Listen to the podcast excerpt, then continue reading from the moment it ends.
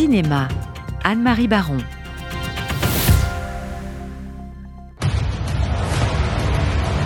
Vous devez avoir vu le chaos qui règne dans la rue. Toulon doit servir d'exemple, sinon d'autres villes seront prises. Quel serait votre plan si vous deviez remplir cette mission de défense?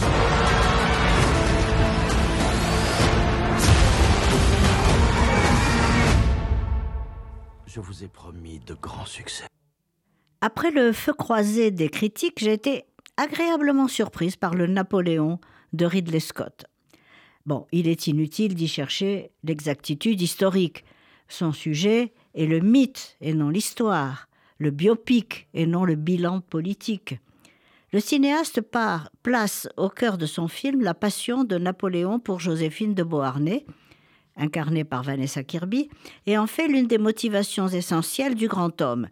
C'est excessif, bien sûr, comme le fait de passer sous silence les autres femmes de sa vie ou d'attribuer son retour précipité d'Égypte en 1799 à la jalousie après avoir appris l'infidélité de Joséphine. Napoléon revient en France pour d'autres raisons. La campagne d'Égypte s'enlise et il prépare le coup d'État. Joachim Phoenix le joue sérieux, concentré, passionné par la mission qu'il s'est attribuée sauver la France. Mais le genre du biopic nécessite des choix, et celui-ci choisit la romance de l'amour unique et l'histoire militaire, l'intime et le spectaculaire. Il accorde la même importance historique au divorce qu'au coup d'État du 18 Brumaire. Le film, certes, apporte beaucoup de soins aux détails, aux costumes, aux décors. Les scènes qui prennent place au château de Malmaison, palais impérial, n'y ont pas été filmées, mais le décor a été reconstitué à l'identique à Malte et en Angleterre. Sa vision de la légende napoléonienne est avant tout celle des historiens britanniques et de travaux assez anciens.